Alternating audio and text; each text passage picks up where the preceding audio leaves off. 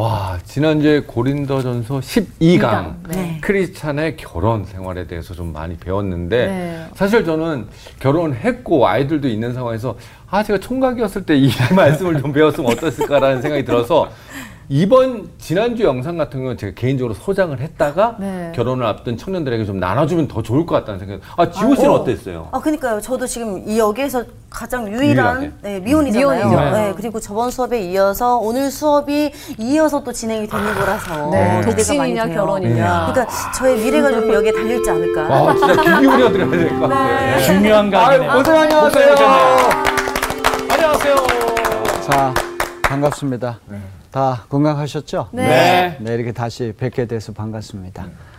우리가 성서 학당이니까 성경에서 말씀하는 것들 우리 배우는 시간이죠. 네. 예, 선택과 집중이라고 하는 말이 있는 것처럼 우리 공부할 때 온전히 집중해서 이 바울 서신이 참 어렵거든요. 특히 고린도 전서도 아주 만만한 책이 아닌데 오늘 집중해서 우리가 많은 것을 배우고 또 깨닫는 그런 시간이 되었으면 좋겠어요. 오늘 수업 고린도전서 13강 독신이냐 결혼이냐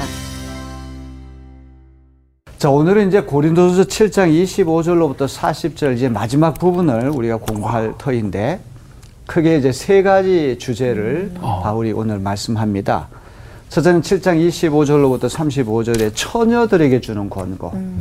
이 바울이 말하는 처녀는 도대체 누구를 얘기하는지 결혼 안 한 여성? 네, 결혼 안 한 여성을 처녀라고 그러는데 더 정확하게 네. 저요. 이지호 같은 학생, 네. 이지호 씨 같은 분. 그다음 7장 36절로부터 38절에는 약혼녀에 대한 약혼자의 처신에 대한 권고. 이제 굉장히 참 흥미로운 그런 말씀이기도 합니다. 이제 결혼하기로 이제 약속을 했는데 이 고린도 교회는 과도한 금욕주의, 과도한 열광주의에 빠진 분들이 있었거든요. 이제 예수님의 재림이 이제 얼마 남지 않았고 세상 종말이 아주 신속하게 이제 일어날 터인데 오로지 신앙생활 영적인 일에만 집중해야지 네. 이 부부 관계도 어떤 합법적인 이혼이라고 하는 틀을 통해서 깨려고 하고. 그래서 이 고린도 교회에 이런 과도한 어떤 금욕주의 또 과도한 열광주의에 빠진 이들이 가정 자체를 이제 부정하고 이런 일이 있었거든요. 근데 이 두 번째 보면은 결혼하기로 약혼이 되어 있는 상태인데 이 결혼을 해야 되는가? 하지 말아야 되는가? 이제 이런 문제가 또 불거진 거예요. 세 번째는 맨 끝머리 과부의 재혼에 관한 권고. 맨 끝머리에 이 말씀이 나왔다는 것도 재미있는데요. 단순히 어떤 과부가 재혼해야 되느냐 안 되냐 안 해야 되냐 이런 문제가 아니라 고린도서 7장 전체에 대한 결론을 여기서 내리고 있습니다. 자 그러면 우리 7장 25절을 누가 한번 읽어 주실까요? 주님께서 처녀들에 대해서 하신 명령을 나로서는 받을 것이 없습니다. 그러나 나는 주님의 자비하심을 힘입어 믿을 만한 사람이 된 사람으로서 의견을 제시합니다. 네, 고맙습니다. 자, 7장 25절 한번 잘 읽어보세요. 주님께서 처녀들에 대해서 하신 명령을 나로서는 받은 것이 없습니다.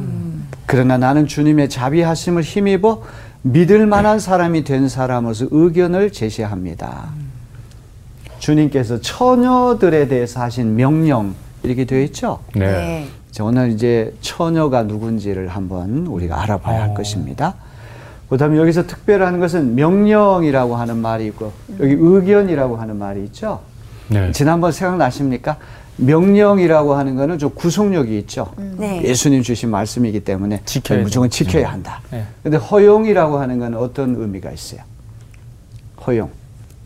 허용은 조금 융통성이 있고 자유가 있다는 네, 거. 네, 네, 네, 네. 우리 상황에 따라가 신축성이 있다는 그런 말이죠. 네. 근데 지금 바울이 뭐라고 말씀하는 거 하니? 주님께서 처녀들에 대해서 하신 명령을 나로서는 받은 것이 없다는 거예요. 그렇기 때문에 이건 어떤 구속력이 있는 이야기라기보다는 하나의 권고 사항, 개인 의견을 제시하겠다. 이렇게 말씀하죠. 네. 자, 이 명령이 아니고 개인 의견이라고 그러니까 그거 믿을만 해? 응?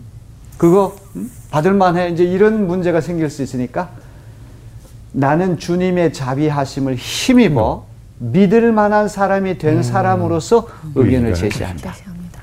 명령이 아니라 의견이라고 할지라도 네. 얼마든지 믿을 만한 그런 견해를 밝히겠습니다. 이런 얘기를 하는 거예요. 자, 그러면 여기서 처녀는 누구를 얘기할까요? 결혼 안 한 여자? 모르는 사람? 남자와의 모르는 관계가 사람. 한 번도 없는 사람. 예. 어우. 아주 좋은 대답입니다. 이 처녀 그러면 우리가 미혼 여성을 흔히 얘기를 하잖아요. 네. 결혼하지 않고 가정을 이루지 않은 그런 여성을 이야기하는데 지금 우리 박인영 학생이 말씀하신 것처럼 바울이 이야기하는 처녀는 단순히 결혼하지 않은 미혼 여성이 아니라 자 처녀를 헬라 말로 파르테노스라고 그렇게 말을 하거든요. 근데 영어로 번역 버진이라고 번역을 했어요. 어. 버진. 예, 버진 이라고 하는 번역은 이제 수처녀, 동정녀를 이야기하는 거예요. 자, 이 여성은 약혼은 했지만 아직 결혼하지 않은 젊은 여성을 이야기하는데 중요한 거는 아직까지 어떤 부부 관계를 갖지 않은 그런 여성을 이야기한다. 그것을 먼저 염두에 뒀으면 좋겠어요. 자, 이제 왜 이런 처녀들의 결혼 문제가 이다지도 중요할까? 네, 좀 전에 말씀드렸던 것처럼 이 고린도 교회를 어지럽히는 아주 과도한 금욕주의자들, 과도한 열광주의에 사로잡힌 이들이 아, 가정까지 해체하려고 그러고 부부 생활까지 중단시켜야 한다. 이렇게 아주 과격한 주장을 하거든요.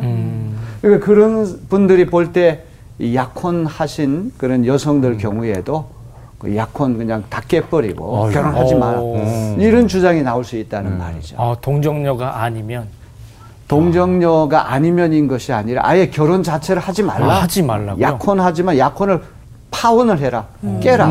이렇게 주장할 수 있기 때문에 바울이 이야기를 하는 것입니다. 자, 우리 7장 38절을 한번 읽어볼까요? 네.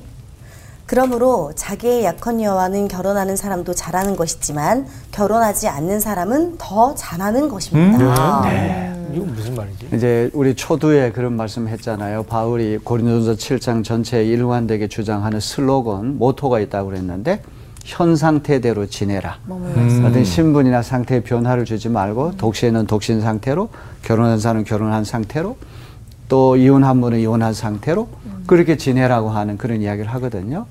지금 여기에서도 똑같은 이야기를 하는 것입니다. 그러므로 자기의 약혼녀와 결혼하는 사람도 잘하는 것이지만 결혼하지 않은 사람은 더 잘하는 것입니다.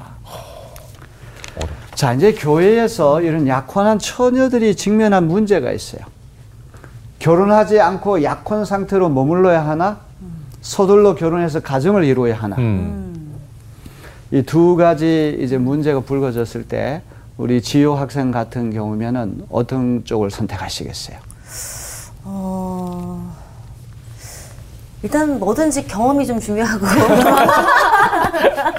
안 해온 것보다는 또 해보는 편이 낫다고 생각하기 때문에 아, 네. 좋습니다. 서둘러 결혼을 해. 서둘러서 그때 근데 서둘러 약혼까지 했으니까 그죠? 네. 인생은 이제 한 번밖에 없는 것인데 후회한다고 할지라도 한번 결혼해보고 후회하는 편이 낫다. 네. 어, 전혀 결혼하지 않고 그냥 약혼을 깨는 것보다는 그래도 결혼해보는 것이 더 낫다. 이제 이런 생각을 하, 하는 겁니다.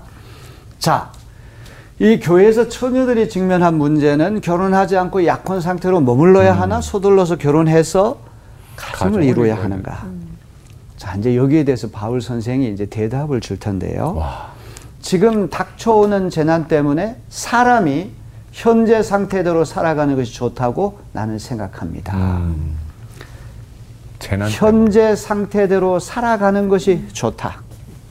독신은 독신 상태로, 결혼한 결혼한 사람? 분은 결혼한 상태로, 또 혼자? 되신 분은 혼자인 상태로, 음? 다른 신분의 상태 변화를 주지 말고 현 상태 그대로 머물러라. 예. 네. 그것이 이제 7장에서 일관된 바울이 이제 말씀하는 건데요. 여기 보면 중요한 이유가 있어요. 지금 닥쳐오는 재난 재난 때문에. 그냥 뭐 독신으로 있는 것이 편하고 또 재혼하는 것이 불편하고 어떤 그런 문제가 아니라 지금 닥쳐오는 재난 때문에 사람이 현재 상태대로 살아가는 것이 좋다고 나는 생각합니다. 바울이 이렇게 이야기를 해요. 자, 이게 또 재미있는 말이 사람이라고 하는 말이 나왔거든요. 예. 이거는 뭐 결혼한 사람, 독신자, 또 남자, 호라비, 여자. 뭐 과부 그런 모든 것을 포괄하는 네. 개념이에요. 자, 이 사람이라고 하는 말이 헬라 말로 안트로포스라고 하는 말이에요. 한번 따라합시다. 안트로포스. 안트로포스. 안이라고 하는 말은 오버 위를 말하는 것이고 트로포스는 말은 본다는 말이에요. 사람은 고개를 들어서 위를 쳐다볼 수가 있어요. 그죠? 짐승은 이게 땅만 쳐다보고 이렇게 하는데 인간은 직립 보행을 하면서 고개를 들어 위를 쳐다보는 존재, 하늘을 향해 사는 존재이기 때문에 사람은 안트로포스예요. 음. 자, 이 문맥의 주인공이 약혼한 처녀와 총각뿐만 아니라 독신을 비롯한 모든 종류의 결혼 상태에 있는 사람들을 포괄하는 아주 포괄적인 용어를 지금 쓰고 있는 거예요.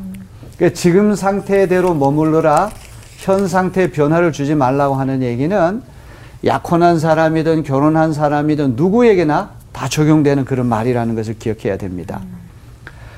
자, 중요한 거는 지금 상태로 지내는 것이 왜 좋은가에 대한 이유는 이유인데 그거는 바로 지금 닥쳐오는 재난, 재난 때문에, 때문에. 그렇다는 거예요. 지금 닥쳐오는 재난 재난. 하니까 어떤 생각이 나요? 퍼뜩 떠오르는 생각이. 정말로? 종말론. 예. 예수님의 재림이 예. 막 수시로 이렇게 예. 다가오는 어떤 네, 네, 어떤 네. 긴박성 네. 또 네. 재난이라고 하는 말은 또뭐 재난하면 뭐 태풍이나 어, 날씨 자, 자, 자연재해, 자연재해. 홍수라든지 네. 지진이라든지 쓰나미라든지 네. 그런 자연재해 또? 서로 막 싸우나? 분쟁이 있고? 네, 분쟁도 있을, 테, 있을 수 있고 또 예수 믿는다는 이유 때문에 박해를 받고 반란을 당하고. 여기 재난이라고 하는 말은 총체적인 말인데요. 아낭켄이라고 하는 말을 쓰는데 이거는 우리가 이 세상을 살면서 불가피하게 겪는 모든 종류의 위기, 고난, 재앙을 이야기하는 거예요. 인생을 살다 보면은 갑자기 홍수가 나가지고 집을 잃어버릴 수도 있고 쓰나미 때문에 큰 어려움을 겪을 수도 있고 또 경제적으로 큰 위기가 찾아올 때도 있고 그죠? 자연재해라든지 어떤 인간관계라든지 박해라든지 환란 이 총체적으로 우리가 이 세상에 살면서 겪을 수 있는 위기, 고난, 재앙 이런 것들을 이야기하는 것입니다. 자, 이런 임박하게 닥쳐오는 재난 때문에 신분의 상태의 변화를 주지 말고 현 상태대로 지내라. 이것이 이제 바울의 가르침인데, 자, 우리 7장 27절 말씀을 읽어 보겠습니다. 네. 아내에게 매여 있으면 그에게서 벗어나려고 하지 마십시오. 아내에게서 놓였으면 아내를 얻으려고 하지 마십시오. 자, 여러분, 이 결혼이라고 하는 건 아까도 이야기했지만 두 사람만의 문제가 아니죠. 그죠? 이 가족들도 있어야 되고, 집안도 봐야 되고, 또 이제 결혼했다가 이제 가정이 어려워져서 이제 가정이 깨어졌을 때는 또 자녀들이 있잖아요. 네. 그죠? 재혼 문제 같은 경우는 또 자녀들의 의견도 들어봐야 돼요. 그렇죠. 그래서 상당히 복잡해요. 음. 이 결혼이라고 하는 건 일륜지 대사라고 얘기를 하잖아요. 어? 인간 생활에서 가장 큰 일이기 때문에 아주 복잡합니다.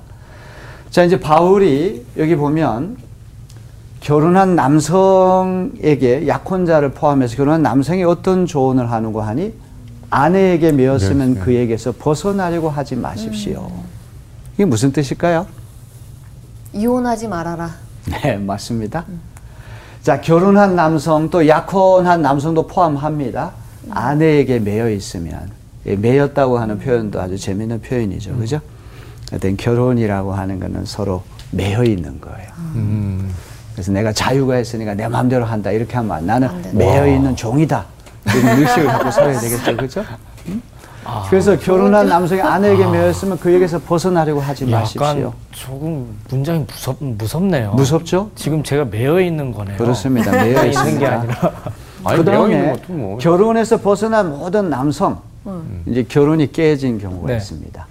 아니, 아 결혼하지 않은 독신자도 있을 테고 네. 또 이혼한, 이혼한 사람도 사람이 있을 테고 또 사별한 네. 그런 그렇죠, 호라비도 있을 거예요. 이 결혼해서부터 이제 매여 매여 있는 상태 풀려난 것이죠, 네. 그죠? 네. 그런 남성에게는 아내에게 놓였으면 아내를 얻으려고 하지 마십시오. 아. 이게 혼자 무슨 살아라. 말이에요? 재혼하지 마라. 혼자 살아라. 재혼이나 결혼하지 혼자 마라. 살아.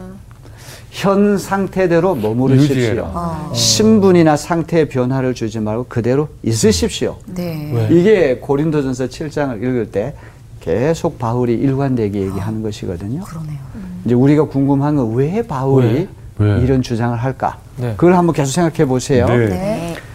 자, 이제 여기에 대해서 이제 바울이 기본 권고를 준 다음에 제한을 둡니다. 우리 28절 고린도서 7장 28절 한번 누가 읽어 보세요. 네. 그러나 결혼한다고 할지라도 죄를 짓는 것이 아닙니다. 그리고 처녀가 결혼을 하더라도 죄를 짓는 것이 아닙니다. 그러나 그들이 살림살이로 몸이 고달플 것이므로 내가 아껴서 말해 주는 것입니다. 와. 야 이게, 이게 아, 무슨 네, 말인지 살림살이로 보답을 야 이게 무슨 말인지 참 네. 이해가 안 가는데. 앞에서는 남편이 아내에게 매여 있으면 풀려나려고 그러지 말고 네. 뭐 이렇게 얘기를 했는데 네. 여기 보니까 그러나 네. 결혼한다고 할지라도 죄를 짓는 것이 아닙니다. 아닙니다. 네. 그리고 처녀가 결혼을 하더라도 죄를 짓는 것이 아닙니다. 그러나 그들이 살림살이로 몸이 고달플 것이므로 내가 아껴서 말해주는 것입니다. 아 이게 바울이 심각, 내가 좀 네. 고민이 되는 게 바울 결혼을 했나요 안 했나요? 안 했나요? 안 했죠. 안한 것 같은데 네. 지금. 그 이제 바울은 결혼했다고 하는 사람도 있고요. 네. 어? 결혼했다가 이제 뭐 이렇게 혼자 독신으로 어. 됐다고 얘기하는 사람도 있고 아예 한 번도 결혼을 해본 적이 없다고 주장하는 학자도 있어요. 알 수가 없는 것입니다. 네, 네. 자 그런데 살림살이로 몸이 고달, 고달플 것이므로 내가 아껴서 말해주는 것입니다. 살림살이. 그러니까 결혼이라고 하는 게 그게 단순하지가 않잖아요. 네. 네, 맞아요. 이게 경제적으로도 부양을 해야 되고 출산 문제, 육아 문제, 또 부모님 공양 봉양하는 문제 이런 복잡한 문제들이 다 살림살이와 연결이 된다는 그런 말이에요. 자, 이제 이 7장 29절부터 31절을 누가 한번 읽어 보실까요? 네. 형제자매 여러분, 내가 말하려는 것은 이것입니다. 때가 얼마 남지 않았으니 이제부터는 안에 있는 사람은 없는 사람처럼 하고 우는 사람은 울지 않는 사람처럼 하고 기쁜 사람은 기쁘지 않은 사람처럼 하고 무엇을 산 사람은 그것을 가지고 있지 않은 사람처럼 하고 세상을 이용하는 사람은 그렇게 하지 않는 사람처럼 하도록 하십시오. 이 세상의 형체는 사라집니다. 자, 이제 임박한 어떤 재난 환란 때문에 현 상태대로 머무는 것이 좋겠다. 바울이 그렇게 얘기를 하는데 예외 상황이 있죠. 남자나 여자나 결혼하는 것도 괜찮습니다. 약혼녀도 결혼할 수 있습니다. 죄가 아닙니다. 고린도 교회 금욕주의자들은 결혼하는 것듯이 죄가 되고 어떤 신앙생활을 하는데 어떤 장애가 된다고 얘기를 했는데 바울은 죄가 아니라고 단언하잖아요. 네. 독신은 물론이고 결혼 그 자체도 죄의 범주 속에 들어가는 건 아니에요. 자, 이 독신과 결혼에 대한 권고라고 하는 것은 법이나 원칙 문제가 아니라 하나 목회적인 배려 문제예요. 아까 살림살이를 걱정했던 것처럼 하나 아껴서 하는 목회적인 배려 상태로 얘기를 하는데요. 자, 바울이 기본적으로 독신을 권장하잖아요. 네. 독신을 권장하는 이유가 7장 29절로부터 31절에 이렇게 나와 있는데요. 아내에 있는 사람은 아내가 없는 사람처럼, 우는 사람은 울지 않는 사람처럼, 기쁜 사람은 기쁘지 않은 사람처럼, 무엇을 산 사람은 그것을 가지고 있지 않은 사람처럼, 세상을 이용하는 사람은 그렇게 하지 않는 사람처럼.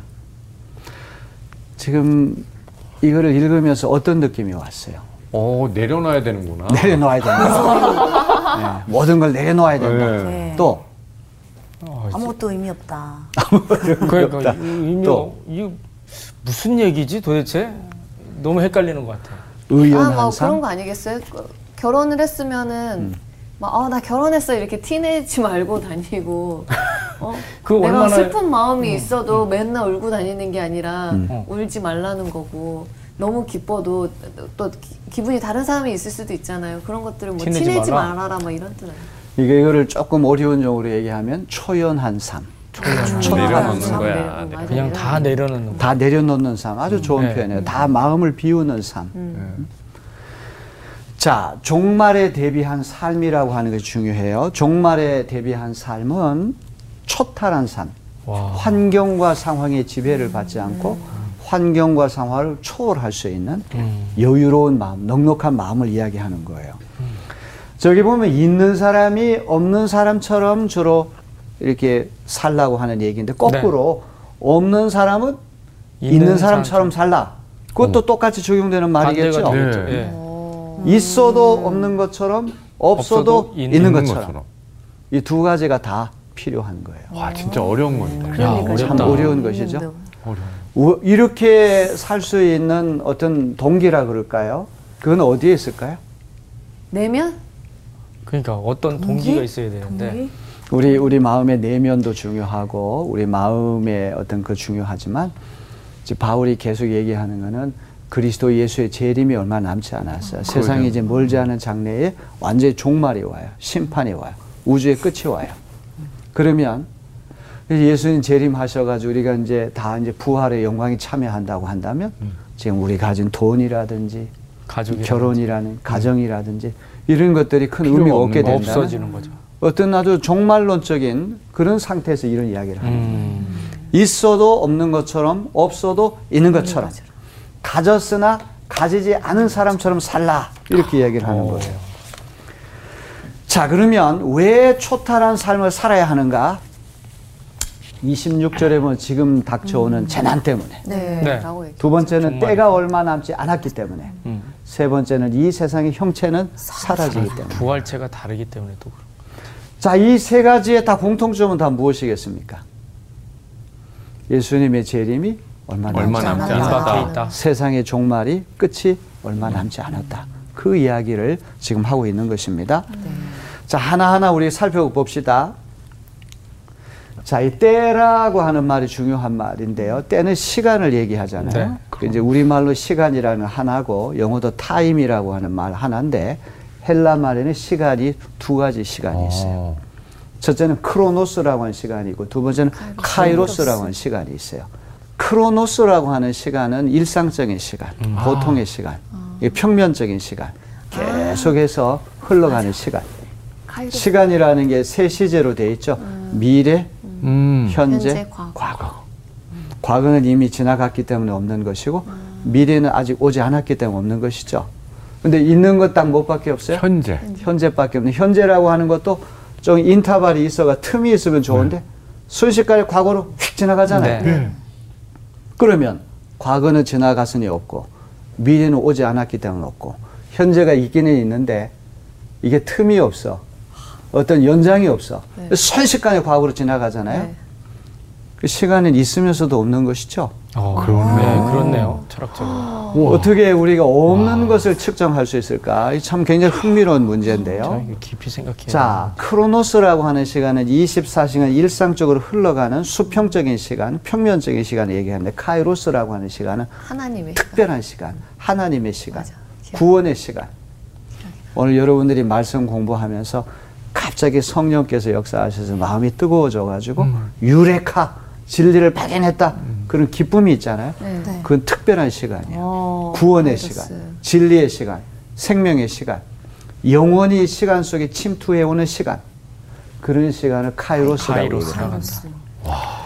자, 이 크로노스라고 하는 시간은 우리 쪽에서 마지막 끝을 향해서 달려나가는 시간이라고 한다면 카이로스라고 하는 시간은 우리 쪽에서 가는 것이 아니라 하나님 쪽에서 우리 쪽으로 진격해 오는 시간.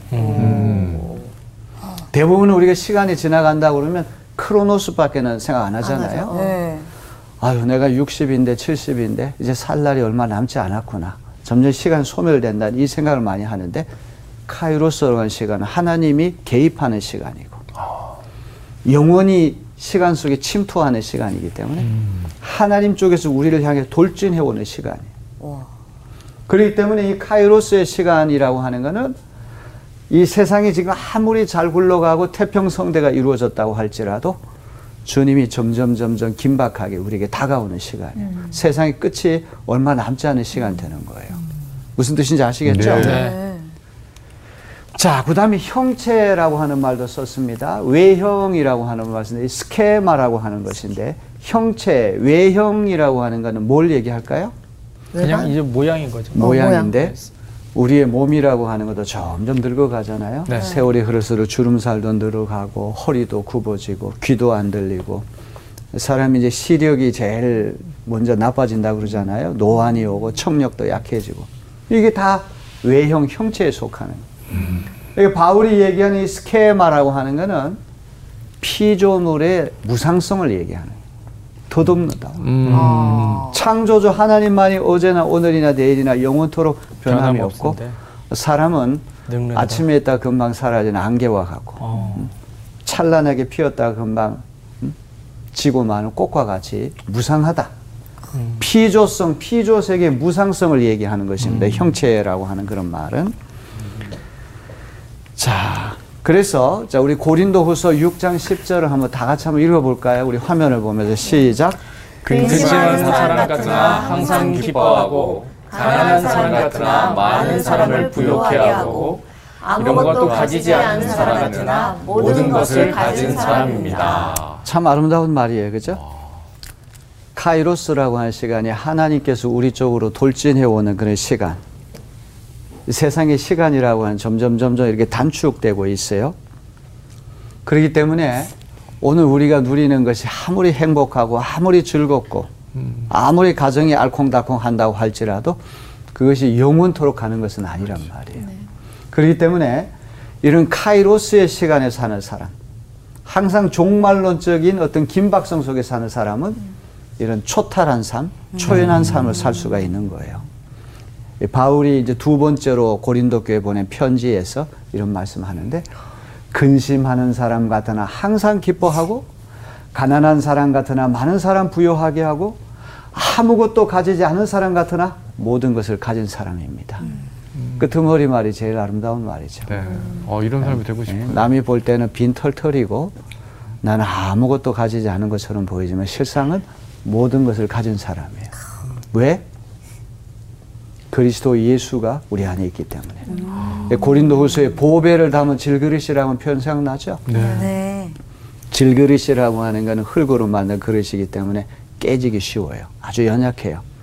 그러나 그 형편없이 연약한 질그릇에 예수 그리스도라는 보배를 우리가 간직했기 때문에 세상 사람들이 볼 때는 빈털털이고 아무것도 없는 것처럼 보이지만 우리는 모든 것을 가진 사람이에요. 이게 이제 이 결혼 생활이라고 하는 거, 이 가정이라고 하는 것도 이런 맥락에서 바울이 봐야 된다고 하는 것을 지금 이야기하고 있는 것입니다. 자, 이제 7장 32절로부터 34절 말씀을 누가 한번 읽어 보시겠습니다. 네. 나는 여러분이 염려 없이 살기를 바랍니다. 결혼하지 않는 남자는 어떻게 하면 주님을 기쁘게 해드릴 수 있을까 하고 주님의 일에 마음을 씁니다. 그러나 결혼한 남자는 어떻게 하면 자기 아내를 기쁘게 할 수 있을까 하고 세상 일에 마음을 쓰게 되므로 마음이 나뉘어 있습니다.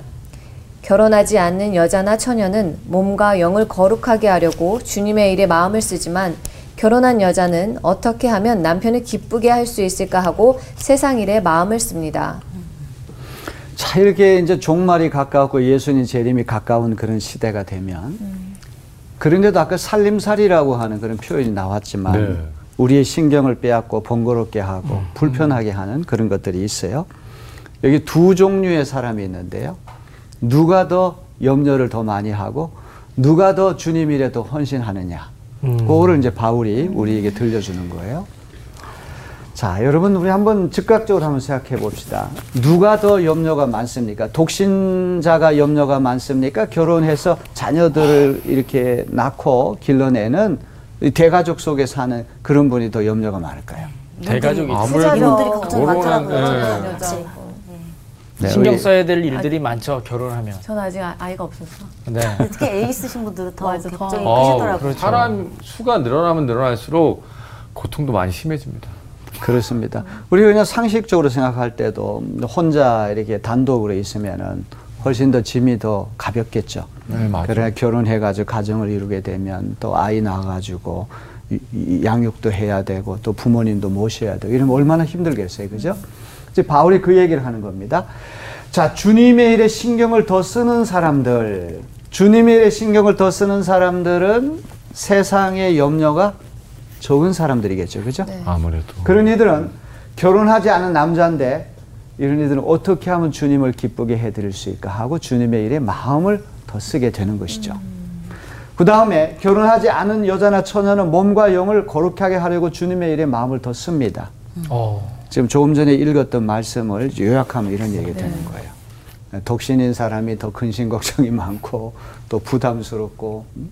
또 결혼한 사람이 더 홀가분하게 더 즐거운 마음으로 주님 일에 더 이제 신경 쓸 수도 있고 한데 바울이 얘기한 대체적으로 특별히 예수님의 재림이 가까운 시대에 가정이라고 하는 건 자기 혼자만의 문제가 아니잖아요. 출산 문제, 양육 문제, 경제 부담 문제, 또 주변 가족들과의 관계 문제. 훨씬 더 신경 쓸 일이 더 많으니까 오롯이 주님 일에만 신경 쓰기 어려워요. 맞아요. 근데 이제 이지호 학생처럼 지금 현재는 이제 독신이니까 그죠? 네. 조금 더 훨씬 더 수월하죠, 그죠? 네. 이제 불편함이 없고 이제 가벼운 마음으로 주님의 일에 신경 쓸 수 있다는 그런 이야기예요. 자, 주님의 일에 신경을 덜 쓰는 사람들. 어, 덜 네. 쓰는 사람. 신경을 덜 쓰는 사람들은 세상 일에 염려가 더 많은 사람이겠죠. 네.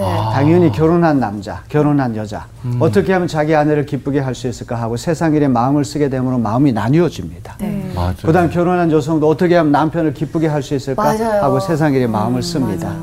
아무래도 가정을 이루게 되면 이제 가정 일에 신경을 더쓸 수밖에. 없고 주님 일에는 신경을 덜 쓸 수밖에 없다는 그런 이야기예요. 눈치를 보니까 눈치가 보여요. 자, 이 고린도서 7장 35절에 보니까 내가 이 말을 하는 것은 여러분을 유익하게 하려고 그러는 것이지 여러분에게 올가미를 씌우려고 그러는 것이 아닙니다. 오히려 여러분이 품위 있게 살면서 마음에 헛갈림이 없이 오직 주님만을 섬기게 하려는 것입니다. 이제 바울이 결혼에 대한 거, 또 독신에 대한 거 이런 이야기를 하는 것은 유익하게 하려고 하는 것이지 어떤 딱 하나만 가지고는 올가미를 씌우려고 하는 것이 아니라는 그런 이야기예요. 자, 이제 그 약혼한 상태에 있는 사람이 결혼을 하는 것도 죄가 아닌데 네. 이제 바울이 여기 최종 결론을 어떻게 내리는지 아, 우리 궁금해요. 7장 38절 우리 화면에 나오는 말씀을 한번 다 같이 한번 읽어보겠습니다. 시작. 그러므로 자기 약혼녀와 결혼하는 사람도 잘하는 것이지만 결혼하지 않는 사람은 더 잘하는 것입니다. 자기의 약혼녀와 결혼한 사람도 잘하는 것이나 결혼하지 않는 사람은 더 잘하는 것이다. 이 비교급을 썼어요. 어. 왜 독신으로 사는 것이 더 잘하는 것일까요? 하나님 일에 더 시- 힘쓸 수 있어서. 음. 지금까지 우리 배워온 네, 네, 네. 대로 한다면 번거롭지 않고 염려 많이 하지 않고 오롯이 주님 일에 더 집중할 수 수 있습니다. 때 네, 네. 네. 그렇기 때문에 더 잘하는 것이다. 이렇게 말씀하죠. 자, 이제 마침내 이제 고린도서 7장 맨 마지막 부분에 우리가 왔는데 맨 끄트머리에는 네. 과부의 재혼 가능성에 대한 이야기를 하거든요. 아, 재혼 이야기까지. 예. 있나요? 자, 7장 39절, 40절에 보게 되면 아내는 남편이 살아있는 동안에는 그에게 매여 있습니다. 그러나 남편이 죽으면 자기가 원하는 사람과 결혼할 자유가 있습니다. 다만 주님 안에서만 그렇게 해야 할 것입니다. 내 의견으로는 그 여자는 그대로 혼자 지내는 것이 더 행복할 것입니다. 이제 사별을 했다든지 어떤 이혼을 해가지고 혼자가 된 그런 과부가 있을 때 음. 아마 여기서 이제 사별 경우를 얘기하는 것 같아요. 남편이 살아있는 동안에는 남편에게 매여 있는데 남편이 세상을 떠나게 되면 재혼할 자유가 주어지게 되는 거예요. 그런데 재혼할 때 단서가 있어요. 주님 안에서만 그렇게 하라. 주님 아, 그럼 믿는 사람들끼리 하라는 거네요. 아, 건가? 재혼의 자유가 주어지면 한 가지 조건이 있는데 오직 주님 안에서만 하라. 네. 음. 지금 이제 인영 씨가 지금 얘기한 것처럼 같이 예수 믿는 사람끼리 하라 이런 뜻도 될 수 있을 어, 것이고 음. 그거를 이제 좁게 해석을 하게 되면 배우자가 신앙생활 잘하는 크리스찬과 재혼하라 이런 뜻도 되지만 이걸 좀 확대하면 어떤 의미가 될까요? 오직 주님 안에서만 하라 하는 얘기는 주님 하지 말아라. 주님을 잘 섬길 수 있는 안에서 해라. 아, 좋아요. 그건 어. 조금 더 확대한 거예요. 주님을 더 잘 섬길 수 있는 그런 범위 내에서 하라. 아주 좋은 해석이에요. 자, 이제 오직 주님 안에서만이라고 한 다양한 해석이 필요할 거예요. 그죠? 지금 아까 인영 씨가 얘기한 것처럼 같은 크리스찬 배우자끼리 재혼하라는 뜻도 되고 지호 학생이 얘기한 것처럼 주님을 더 잘 섬길 수 있는 그런 어떤 범위 내에서 하라. 여러 가지 해석이 가능할 거예요. 자, 바울은 오직 주님 안에서만이란 조건으로 과부의 재혼 가능성을 열어두지만 자신은 독신 생활을 더 선호한다는 사실을 분명히 하고 있습니다. 자, 결론입니다. 독신이 더 좋으나 결혼도 죄는 아니다. 바울이 최종적으로 도달한 결론은 바로 이겁니다. 독신이 더 좋은 이유는 왜? 하나님과 하나님을. 섬기기 더 좋은 조건이니까. 허허롭게 번거롭지 않게 어디 매여 있지 않게 훨씬 더 자유가 있죠. 그죠? 네. 그러니까 믿음만 좋으면 더 주님께 집중할 수가 있으니까. 자기처럼 독신으로 지낸 것이 더 좋지만 결혼도 죄는 아닙니다.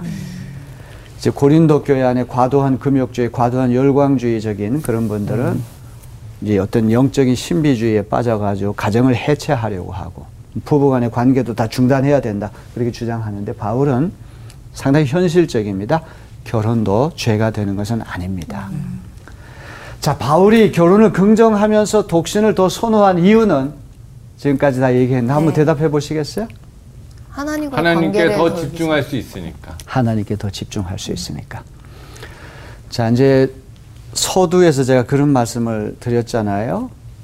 이제 어떤 현 상태대로 계속 머무르고 신분이나 상태에 변화를 주지 말라고 하는 고린도서 7장에 일관되게 흐르는 관통하는 주제라고 얘기를 했는데 그 중요한 이유는 무엇일까요? 예수님의 재림이 가깝고 맞아요. 종말이 가깝기 때문에 음. 그런 시대 아주 시대적으로 긴박, 긴박한 어떤 종말이 다가오는 그런 시대에는 이런 가정 생활에 있어서도 그런 어떤 변화를 주지 말라 이런 얘기예요. 자 이제 맨 마지막으로 2000년 전에 바울은 예수님의 재림이 오늘이나 내일이나 모레나 아주 순식간에 세상에 종말이 오- 온다고 하는 임박한 종말론적 기대 속에 살았기 때문에 이제 이런 지침을 내리는데 네. 지금은 재림이 지연되고 있잖아요. 네. 종말이 연기되고 있잖아요. 네. 이런 시대에 바울이 그리스도인의 성과 가정 생활에 대해서 어떤 지침을 내릴까요? 저는 이 말씀을 읽을 때, 야, 바울도 시대의 아들이다. 2000년 전에는 그 시대 크리스찬들이 다 이 종말에 대한 아주 굉장히 긴박한 음. 그런 위기 의식 속에 살았단 말이죠. 근데 지금은 2000년이라고 한 시간 지나면서 재림도 지연되고 종말도 지연되고 이런 환경 속에서 바울이 우리에게 그리스도인 부부 생활과 또 이 결혼, 이혼, 재혼 이런 문제에 어떤 지침을 내릴 것 같아요. 저는 제 생각에는 하나님과의 관계가 좋아지면요. 옆에 있는 사람들의 관계도 좋아지기 때문에 일단 하나님과의 관계를 더욱더. 중요하게 생각하면 자연스럽게 나머지 문제들은 잘 해결되지 않을까라는 생각도 들어요. 아, 정말 기가 막힌 대답이 나온 것 같아요. 우리가 일차적으로 하나님과 우리와의 관계가 아름다운 관계가 되고 또 은혜 있는 관계가 되고 또 열매를 맺는 신실한 관계가 되면 부부 관계도 좋아지고 부모와 자식 간의 관계 또 부모님 모시는 문제 모든 문제 또 이게 이혼해야 되느냐 재혼해야 되느냐 독신으로 있어야 되느냐 또 결혼해야 되느냐 이런 문제까지도 하나님과의 관계가 일차적으로잘 정립이 되면 하나님께서 가장 적절하고 가장 은혜로운 길을 우리에게 제시할 수 있을 것 같아요. 그죠? 그래서 오늘 그 대답이 우리 고린도전서 7장 굉장히 어려운 그런 말씀이고 아주 복잡해요. 머리가 쥐가 날 정도로 아주 난해한 주제들을 다 다루었는데 오늘 결론은 그렇게 맺으면 좋을 것 같습니다. 네. 자, 수고들 많이 했습니다. 네, 감사합니다. 감사합니다. 정말 이강준 형제가 마무리를 좀. 해줬지만 그렇게 어려운 건 아니었던 것 같아요. 사실 항상 주님을 바라보면서 주님과 함께 생활한다고 생각하면 주변이 다 환해지지 않을까라는 생각이 들었습니다. 음, 아니 근데 말씀하셨지만 저는 그게 너무 투머치가 되면 또 안 된다는 음. 거죠. 나 하나님을 섬기는데 너무 또 열심을 너무 열심을 해서 섬기게 되면은 음. 하나님과의 좋은 관계를 해서 너무 또 섬기게 되면은 또 그 다른 관계도 무너질 거라고 생각이 들거든요. 어머나. 그거를 잘 밸런싱을 맞춰가지고 음. 어, 하나님과의 관계도 회복하고 또 가정의 그런 회복도 음. 함께 이루어지는 그런 삶이 만들어지는 게 제일 좋을 것 같다는 생각을 했어요. 그런 밸런싱을 맞춰줄 수 있는 상대를 배우자. 만나는 것도 굉장히 중요하죠. 어우, 그 축복이죠. 그렇죠. 근데 오늘 이야기했던 거는 이 바울이 결국에 종말 때문에 하나님과의 관계에 대해서 이야기를 했던 것 같아요. 지금도 똑같은 상황인데 가장 중요한 것은 하나님 안에 그 관계와 신앙적인 부분이 좀 더 온전해졌을 때 내가 옆에 대하는 남편과 우리 아내들에게 대하는 모습들이 달라질 수 있기 때문에 그런 부분들을 점검하면서 관계를 한번 점검해 보자라는 그런 의미로 저는 많이 받아들여졌거든요. 어찌됐든 이번 한 주를 살아가면서 가장 중요한 건 하나님을 하나님과의 관계를 관계. 맞아요. 다시 한번 체크해 보면서 더 가까워질 수 있는 그런 것들을 생각해 보면서 기도해 주는 그런 시간들이 되었으면 네, 좋겠습니다. 좋습니다. 네, 감사합니다. 여기까지 하도록 하겠습니다.